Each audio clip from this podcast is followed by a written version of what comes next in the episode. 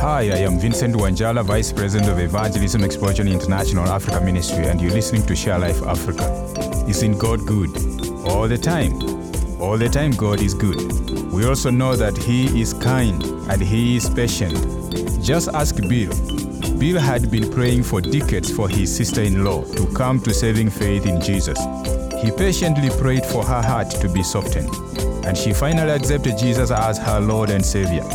Talk about a celebration. You see, the fruit of the Spirit includes patience, kindness, and goodness. This story shows us God's kindness and goodness and His patient pursuit of our hearts. The Lord gave Bill patience to pray for his sister in law and the words to speak the gospel to her. Romans 2 4 says, It is the kindness of the Lord that brings us to repentance. How can you be an example of patience, kindness, and goodness? Look to the Lord and His word, and He will produce the fruit of the, His Spirit in you. For resources to help you share your faith, visit our website at sharelifeafrica.org.